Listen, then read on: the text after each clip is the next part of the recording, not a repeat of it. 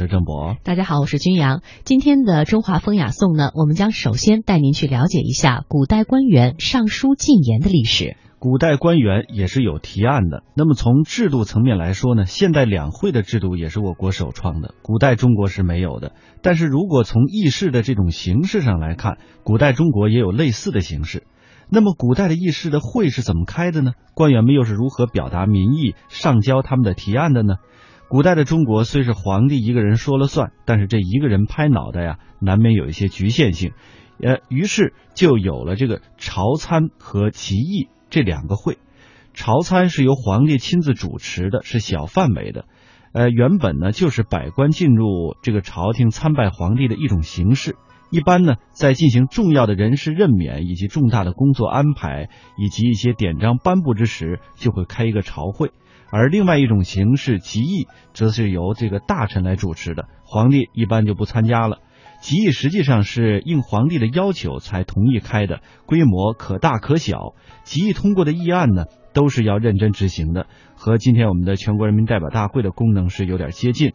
那在这个集议之上啊，议案也很难是一致通过，有的时候还会出现经年不绝的现象出现。在西汉末年，当时王莽新朝有一次的提议的议题就是讨论并且颁布官员的工资制度。这个提议呢，议了好几年，也没能拿出一个各方都能接受的意见。由于政策迟迟不能出台，上至公侯，下至小吏都拿不到工资，这也是实在罕见的。或许您会好奇了，古代的议事代表都是些什么人呢？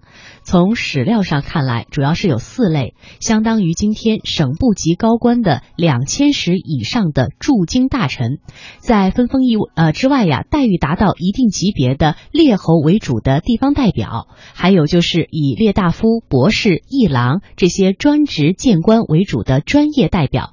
第四类呢，就是呃有的时候还会有一些基层代表。基层代表是些什么人呢？他们饱读诗书、喝过墨水的良士、文学人士为主。表面上看，他们是来自地方和基层，但是由于都是郡国国主和地方的富豪推举出来的，实际呢，他们是学术界和富人的代表。虽然这些代表没有代表性，但是他们的素质并不低。他们必须敢于说话、善表达，有较强的参政议政能力和水平。有一些集会还会安排先举行专家论证会的程序。话说，在汉宣帝神爵元年，朝廷当时想改变对羌人的政策，就开会集议，先通知长期主持对羌国战事的赵允国，再将大家博弈的结果交送到中央，作为集议时的参考。当时集议的开会的气氛比呃那个一致的森严的朝会呢会显得活跃非常多，因为在这个会上呢，大家都是可以畅所欲言的，即使是呃无所倡议，但是最终呢也必须行使表决权，然后再由会议的主席向皇帝去如实汇报。那么除了刚刚我们说到的朝参和这个集议这两种形式之外呢，还有一种叫做建议的制度。就是说，要给皇帝的行为和决策提一些意见，专挑一些毛病和不足。这个建议呢，既有会议的形式，也是可以个人去约谈。有的时候呢，还会与这个集议啊混在一起。但是与提议明显不同的是，建议呢多会有一些提案的出现。根据《汉书·百官公卿表》的记载说，建议制度其实早在先秦时期就已经出现了。西汉中早期的皇帝啊，都非常重视建议的制度的建设。像汉武帝刘彻，对于谏官就十分的重视，出现了不少的出色的谏官。最著名的一位，当属是新儒学的代表人物董仲舒了。他上交给汉武帝的提案《举贤良对策三》，可以说是这个古代中国影响最大的一个提案了。他提案的中心的观点就是罢黜百家，独尊儒术。这一观点得到了汉武帝的肯定，提案呢也是被采纳了。儒家啊，他他他的地位也是陡然间骤升起来。接下来我们来听听山东大学葛全教授详细我们讲述了这个董仲舒这一重要思想所产生的过程。这个董仲舒实际上他是研究春秋的，啊，研究儒家的这部经典的，研究其中的《公羊传》的这一派，所以叫公羊学。他呢，这个据历史记载，董仲舒呢，读书非常认真啊，成天在家里待着啊，宅在家里研究学问，也不上街，也不出门。历史书上记载说他三年不窥园。古文里的三六九都是虚数，三年不窥园就是说他家里有个花园啊，有个院子，他好几年都不到院子里来。早年他这个。呃，招收学生啊，带学生，指导学生，这个这个学生还还亲自指导。后来呢，他有了弟子，随着他这个一块儿读书搞研究，那么再招收学生呢，就根本见不着老师，由他的弟子，由他的学生来指导学生。这样的话呢，他就在这个政治主张上啊，一些个政治思考的问题上，就相当的深刻。这个汉武帝上台以后，大家知道西汉初年是汉高祖刘邦，然后文帝、景帝，然后是汉武帝。文帝、景帝时期呢，实行的是黄老政治思想，讲究清就无为，啊，与民休息。汉武帝上台以后呢，做了皇帝，他就想有所作为，但是呢，在政治指导思想上，黄老思想是清静无为，与民休息。从指导思想上，他没有办法选择更有利于国家建设的政策，所以他就向全国的读书人，包括官僚士大夫们，就下了一道测问。测问就是说提出问题，让大家回答，他要从中选择有益的啊有用的这种答案。董仲舒呢，就根据汉武帝的提问，上了一个答卷。董仲舒这个汉武帝看到董仲舒这个答卷呢，就非常高兴啊，说这个答卷答的很好。他就根据董仲舒的第一个答卷，又接着问了一些问题。董仲舒呢，就连着上了三个答卷，在历史上叫做“天人三策”。汉武帝问的问题，实际上他是问如何来治天下。汉武帝说：“说自古以来有很多圣王能够治天下，取得很好的政绩。”那么这些圣王呢，有的就忙死，有的就闲死。这个闲的人呢，叫垂衣裳而天下治。古代穿衣服叫上衣下裳，对吧？垂衣裳就是说衣裳根本就在那儿垂着，他在那儿不动。但是天下大治，比如说尧舜，尧舜时期就是这样。有的人呢，忙死，累得要命。周公啊，周公就是叫一木三捉发，一饭三屠斧。一木三桌饭，就是他洗个澡啊，洗个淋浴，都有公务让他去处理，他就临时赶紧把头发盘上，然后出来处理公务，回去呃再去接着洗淋浴。一饭三督府吃一顿饭啊，这功夫就得几次放下筷子去处理公务，回来接着吃，就忙到这个份上，哎，天下也得到治理。所以汉武帝就问了：这个治天下的治道究竟是什么？董仲舒呢，就根据这个提问啊，提出了自己的见解。那么，在他上的第三次，就最后一次答卷当中，他提出来要统一思想，这个就是我们大家都知道的啊，叫做罢黜百家，独尊儒术。董仲舒在这个《举贤良对策》就是最后一个答卷里讲啊，他说：“春秋大一统者，天地之常经，古今之通义也。”今诗易道仁义论百家书方旨意不同，是以上无以持一统，法治数变，下不知所守。臣愚以为诸不在六艺之科，孔子之术者，节绝其道，务使并进，邪辟之说灭系，然后统计可依，而法度可明，民之所从矣。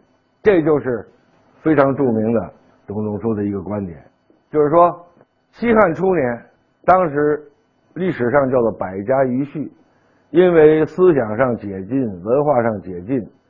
嗯，秦朝是这个焚书坑儒，天下以吏为师，其他所有的诸子学的这些个学说呢都不能再流传，大家也不能再学习。西汉初期以后呢，解禁思想解禁，然后思想文化又有一个发展时期，历史上叫做百家余序，就是百家争鸣的余波。董仲舒呢看到这种状况。他认为思想混乱不利于统治，所以他提出来：凡是不是儒家思想，诸不在六艺之科、孔子之术者，指的就是儒家思想。他提出的方法叫做“截绝其道，务使并进”。什么意思呢？就是要断绝这些个非儒家思想的这些个学说，让他们不能够介入体制，不能做官。说白了，这个道指的是仕途，就是做官的路。你作为个人爱好，你可以自己去研究啊，自己去学习。但是呢，你想以这种理论啊，你所掌握的这种知识，能够进入体制做官，这个不成。换句话说，你凡是想学而优则仕的，想介入体制做官的，必须得学的是儒家思想，这就叫独尊儒术。他的这个主张呢，实现了统治者统一思想的目的，同时呢，他采取的是个自由选择的方式。对于这些读书人来说，你可以自由选择啊，你说我喜欢学法家的，学道家的啊，学这些思想可以，你研究学习都可以，但是仅仅作为你的个人爱好。你不能介入体制。如果你想做官，啊，实现自己的政治抱负，那对不起，你必须得学儒家思想。那么这套主张呢，就奠定了儒家思想在政治上的这个主导地位。刚才呢，我们为您介绍到了古代的议事代表都是些什么人呢？第一类啊，就是相当于今天省部级高官的两千担以上的驻京大臣。两千担，这个担呢是石头的石，在此处呢是读担，在这里呢做一个更正。再来说说呃议案和提案的话题。即便当朝的皇帝很开明，但是呢很多的大臣也难免不被案件重伤。比如西汉时期的贾谊还有晁错遇到的都是明。军，他们两个人呢都当过博士的谏官，呃，博士谏官这也是一个官名，提案也非常的出名。前者呢给汉文帝刘恒的三农提案叫做《论吉楚书》，后者呢是给汉景帝刘启扩大内需的经济提案叫做《论贵粟书》。西汉盛世文景之治都在贾谊、晁错这些代表们的畅所欲言当中体现出来了。但是他们的结局都不好。贾谊因为谏言有功，被汉文帝破格提为太中大夫一年之后啊，就因遭到了群臣的记恨，被贬为长沙王的太伯。呃，晁错呢贵为汉景帝的智囊，因为上交了萧潘策的提案，在七国之乱当中呢，由汉景帝亲自下诏斩杀于西安街头。那么，在古代的这些谏官当中，当的最不顺心如意的，大概就属是中唐时期的著名诗人白居易了。白居易呢，于元元和三年，也就是公元八百零八年的时候，被唐宪宗李纯破格提拔为了谏官左拾遗。白居易呢，当时啊，太把自己当回事儿了，大事小事啊，都想是谏言一番。当时皇帝李纯呢，想要提拔另外一位宠臣，他。坚决反对，结果就被皇帝呢斥骂为小臣不逊，贬为了江州司马，逐出了京城。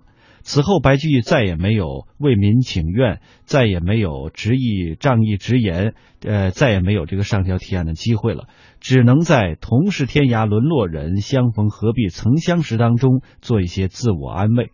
这两句诗呢，出自于白居易的名篇《琵琶行》，时至今日仍被人们是口耳相传，赞不绝口。那白居易啊，就是在被这个萧官免职的落寞当中，成就了这首诗《琵琶行》。那么他到底遭受了怎样的人生境遇呢？接下来我们来听听南京大学莫立峰教授的解读。在公元八百十五年，就是白居易四十四岁的那一年，他被朝廷贬为江州司马。那么从一个朝廷里的人称内相的翰林学士。一下贬到一个离长安很远的地方去当一个闲差司马，白居易的心情非常的失落，而且他是因为忠于朝廷才受到打击的，所以心里又感到很冤屈。所以当白居易离开长安，在飒飒的秋风中间奔赴江州去的路上呢，他心情非常不好。那么果然，白居易到了江州以后呢，发现这个司马真是一个闲差，就是在唐代为每个地方一个州设置这个司马这个官，表面上他是刺史的副手，实际上呢是专门用来安置贬谪的官员，他根本没有什么政务要办。白居易在江州一共待了三年半。应该说基本上是无所作为，他也不能有所作为，因为这就是个闲差，不容他有所作为，而且他的心情也不好。江州时期是白居易的人生观的转折时期，在那以前，他在政治上面奋发有为，非常的要强，很积极。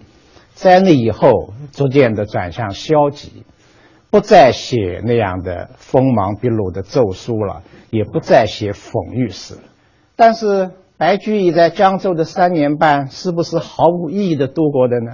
也不是，他在那里写出了琵琶。白居易在江州时候，因为江州就在庐山脚下，离庐山很近，他在庐山修建了一个简易的别墅，他给他起名为庐山草堂。这个建筑，白居易本人是对他非常喜欢，他一有空闲就到那里去居住一下。即使当他后来离开江州以后，他还是非常怀念这座庐山草堂。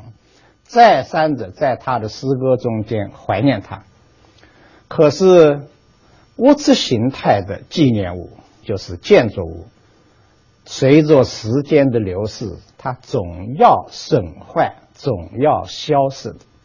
所以等到一千多年以后，白居易的庐山草堂还在吗？早就不在了，什么都没有了。物质形态的建筑物很容易毁坏，但是。白居易在江州还留下了另外一座跟他有关的建筑物，他却一直保持到今天。这就是江边上的那一座琵琶亭。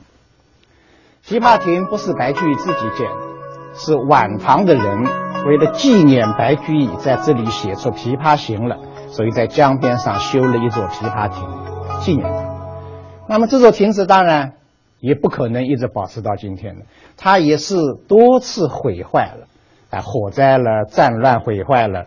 但是江州人民是屡毁屡建，毁坏一次再重建一次，所以琵琶亭成为江州的一处名胜，至今还矗立在江西九江市的江边。我们说非物质文化遗产，它的力量是最强大的。《琵琶行》这样的杰出诗篇，它与日月争光，与天地同寿，它永远活在后代读者的心里。所以，为了纪念《琵琶行》而建的这座琵琶亭呢，也就永久矗立在那里。这首《琵琶行》怎么会成为千古名篇的？它的感人的力量从什么地方来的？我想。我们首先会关注到《琵琶行》的艺术成就。《琵琶行》这首诗，无论是叙事，还是抒情，还是描写，就是古典诗歌的三大主要内容呢。它在这三个方面，它的艺术水准都达到了炉火纯青、出神入化的程度，就是这个艺术水平太高了。